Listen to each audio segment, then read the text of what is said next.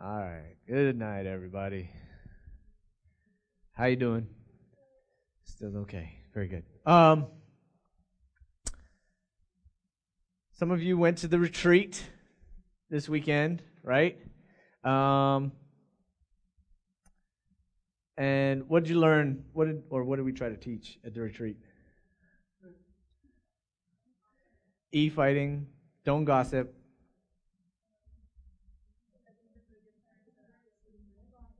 Even though your parents might act stupid, right? You should respect them. Why? Willingly, because they're God's authority over you. Joy. Resist the devil, and he will flee from you. Very good. See? Nice. Temptation is everywhere, and so is Trey. And right?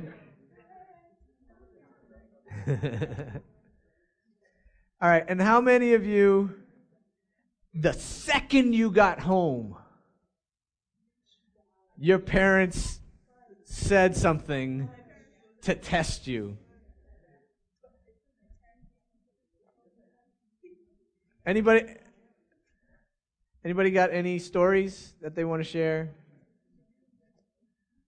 Just because we said it was going to happen, right? You're going back into the real world. And I knew as soon as you guys got home, you were going to be tested. How did you respond?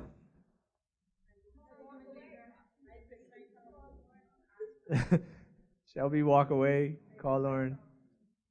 Donna, bitter tongue. How many of you did not respond the way that you were supposed to? Okay. Honest. Very good.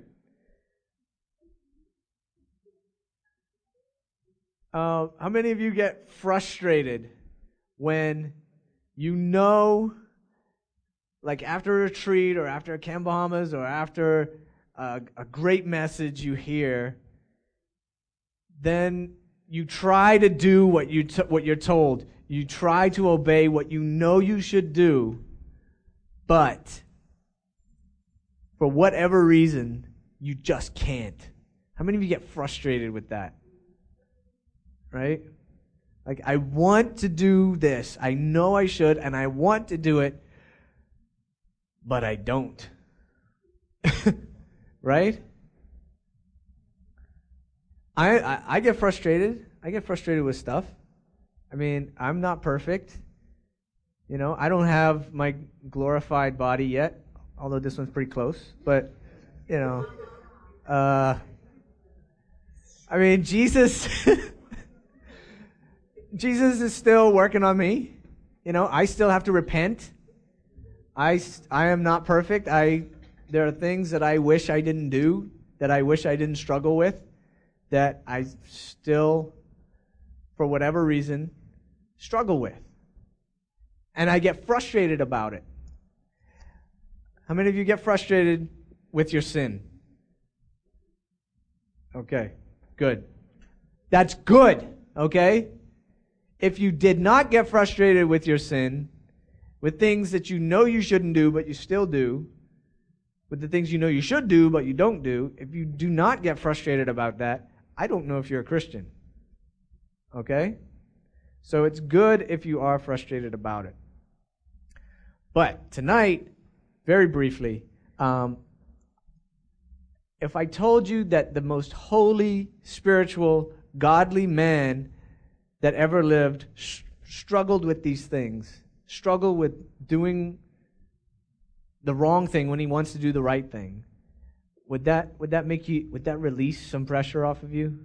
I hope it would. And that's my goal tonight, is to encourage you a little bit, and also to help you understand how you can do those things that you want to do. All right? We're going to start in Galatians chapter 5, verses 16 and 17. And this is basically going to be our message for tonight. Galatians chapter 5, verses 16 and 17. And this is Paul. And Paul writes in here, he says, "But I say, walk by the Spirit, and you will not gratify the desires of the flesh.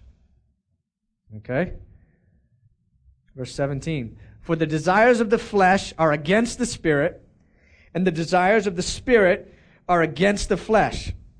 For these are opposed to each other, to keep you from doing the things you want to do. Right? So, to keep you from doing the things you want to do. Which one of those, the flesh or the Spirit? Which one do you think wants to keep you from doing the things you want to do? The flesh, right? The flesh, not the Spirit, because the Spirit is from God and wants us to do good, right? Okay, so how do we, going back to verse 16, how do we not fulfill the desires of the flesh? What does it say?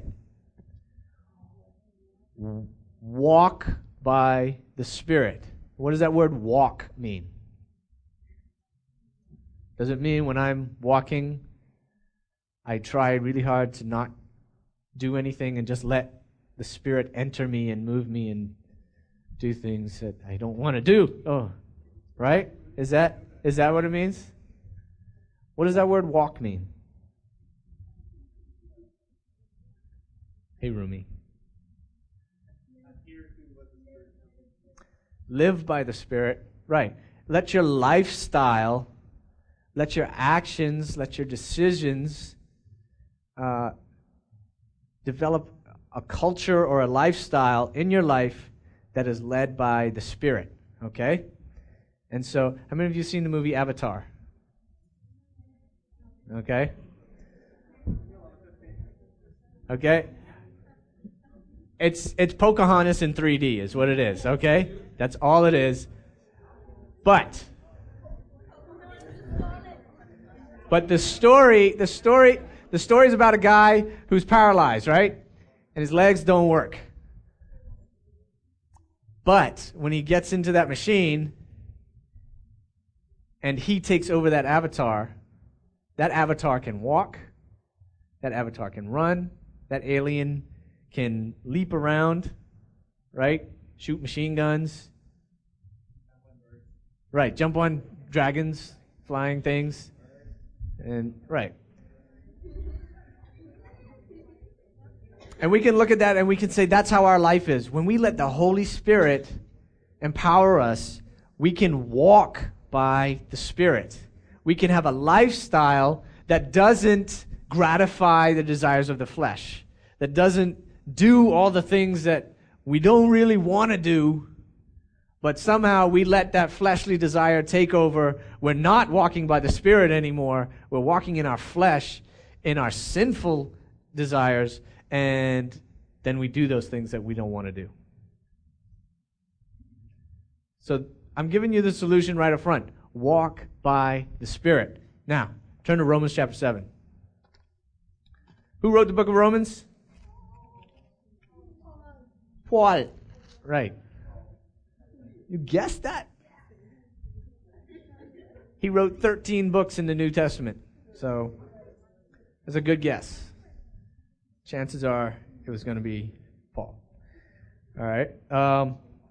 Who wrote the book of 1 Peter? Very good. You go to Temple Christian. Okay. Okay. Okay, so this is Paul. And he's trying to obey the law of God in Romans chapter 7. And he says, let's see. Let's start at verse 9. And we're going to go through a lot of verses here. But just pay attention and see if you can relate to this. If you're a Christian, you can relate to this. Okay, here we go. I was once alive apart from the law. But when the commandment came, sin came alive and I died. The very commandment that promised life proved to be death to me.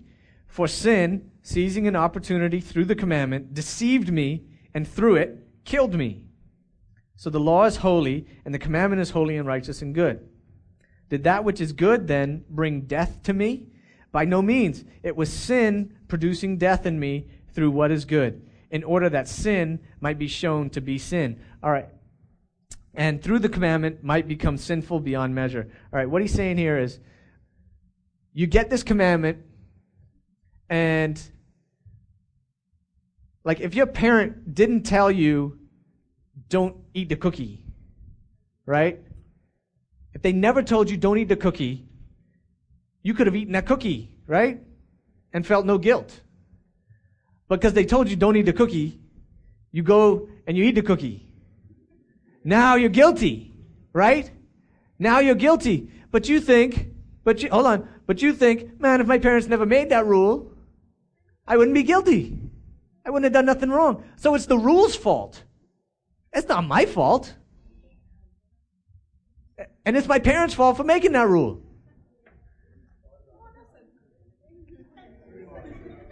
But Paul says,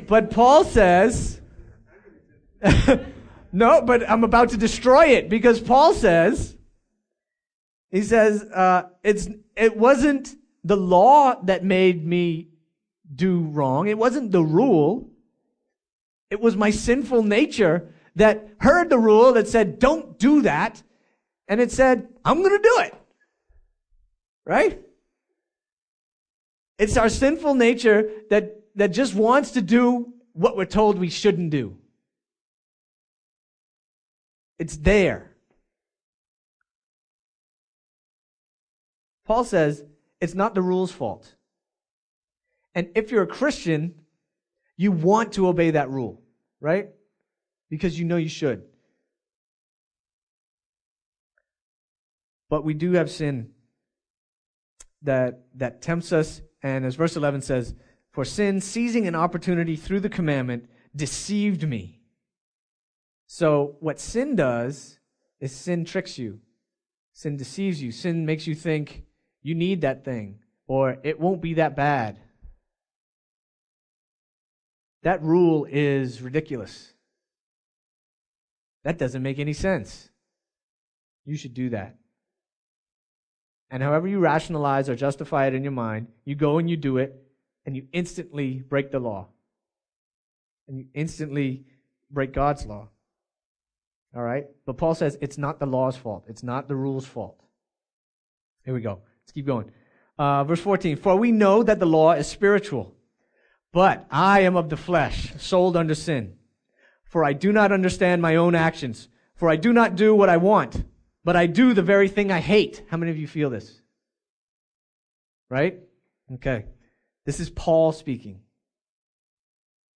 Paul wrote 13 books in the New Testament. God used him to write these books.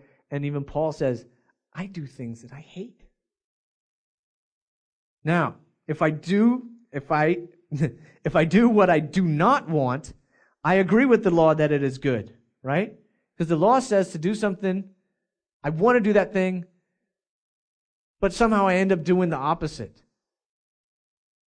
And I feel bad about it. So I know that the law is good. So now it is no longer I who do it, but sin that dwells in me. All right, here's what you're saying. I know what some of you are thinking. It's not me. It's not my fault. I didn't do it. Sin made me do it. The devil made me do it. Right? This is I'm going to destroy it again, Stephen, though, because that's not what he's saying. He's saying that before he was a Christian, there was a time when he wanted to do bad stuff. But now, and he didn't need sin to tempt him to do anything bad. He could do bad all by himself. Right?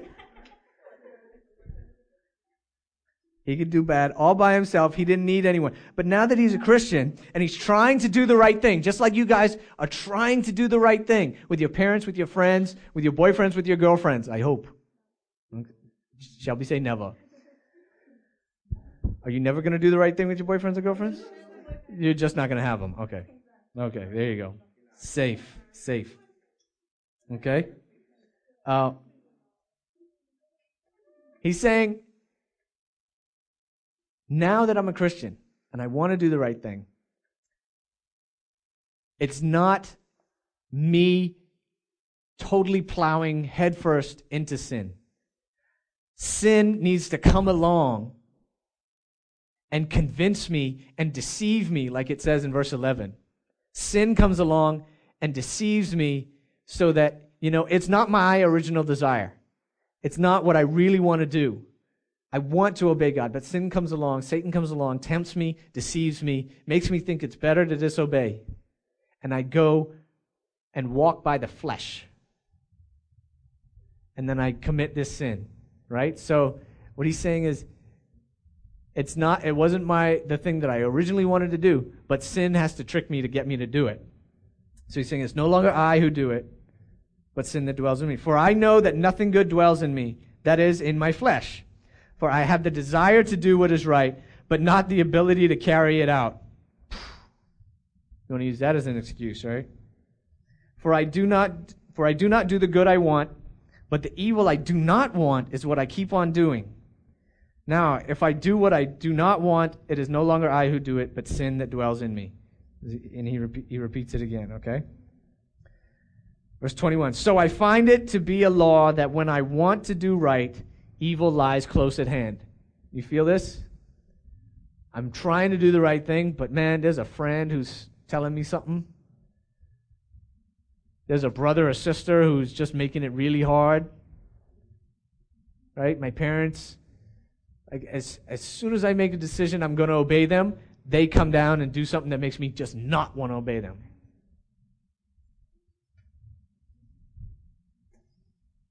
You can guarantee that that's how it's going to happen. And I'm going to talk about that on Sunday morning. When you choose to obey, that's when Satan decides to attack. So are you just going to never obey so you never get attacked by Satan? Okay. Verse 22, for I delight in the law of God in my inner being, but I see in my members another law, waging war against the law of my mind and making me captive to the law of sin that dwells in my members. Wretched man that I am, who will deliver me from this body of death? Thanks be to God through Jesus Christ our Lord. So then, I myself serve the law of God with my mind, but with my flesh I serve the law of sin. Okay? The only way you will be able to do what you want to do is through Jesus Christ. Notice in all of this that he's trying to do and obey and wanting to do things, but he doesn't really do it. Not once does he mention the Holy Spirit. So what he's describing is us trying to obey, us trying to live a Christian life, us trying to do the right thing totally by ourselves, without God's help. And what happens is either we do obey God, obey the rules that are there, and we say, man, look at how good I was. Look at all I accomplished. And so we get proud, or we don't do it all and we end up frustrated like this, right? So what do we do? Up to chapter 8.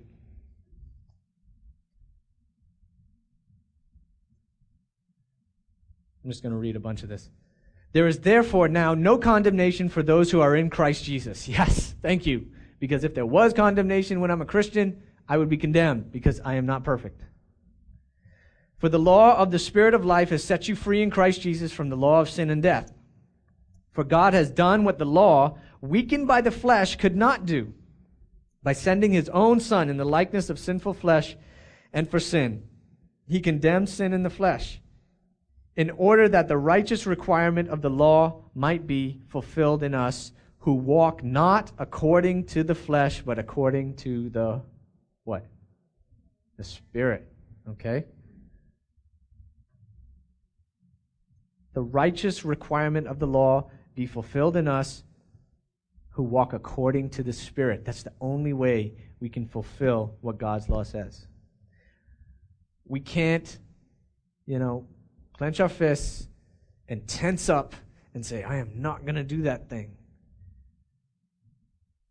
because that's our flesh. That's our self-will, our self-determination. And it doesn't work. It is not powerful enough.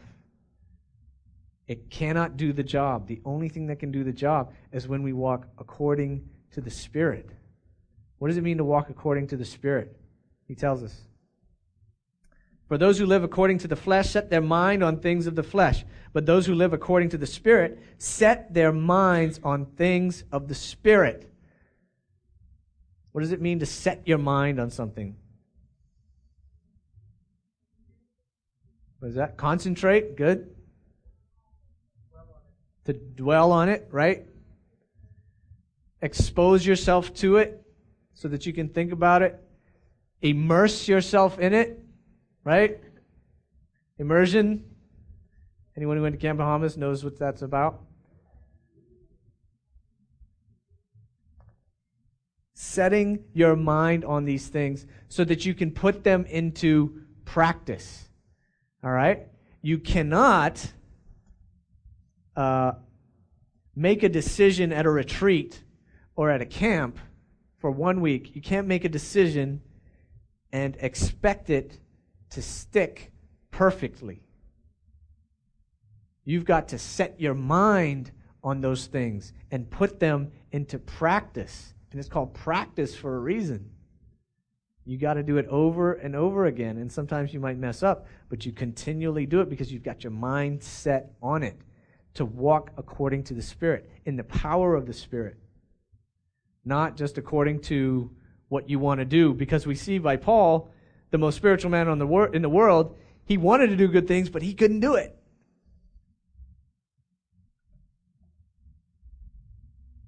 Verse 9. You, however, are not in the flesh, but in the Spirit, if in fact the Spirit of God dwells in you. Anyone who does not have the Spirit of Christ does not belong to him. So basically he's saying, if you're a Christian, you have the Holy Spirit in you. If you're a Christian, you have it. So you can walk according to the Spirit. Don't say it's impossible.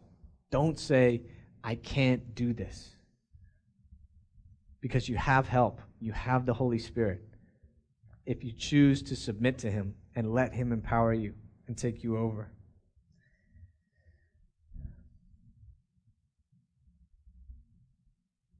Verse 12, so then, brothers, we are debtors not to the flesh to live according to the flesh. For if you live according to the flesh, you will die. But if by the Spirit you put to death the deeds of the body, you will live. How do you put to death the deeds of the body, the sinful things that we do? How do we put them to death? By the Spirit, okay? So, and we set our minds on it. It's a continual thing.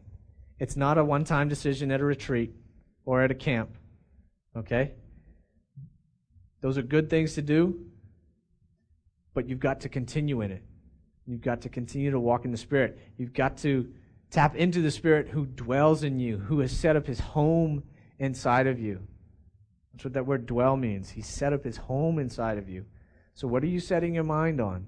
Are you setting your mind on boys and girls and, movies and music and cartoons, right, and TV and everything? Are those the things you're setting your mind on, or are you setting your mind on the things of the Spirit? Are you setting your mind on God's Word? Are you setting your mind on praising Him?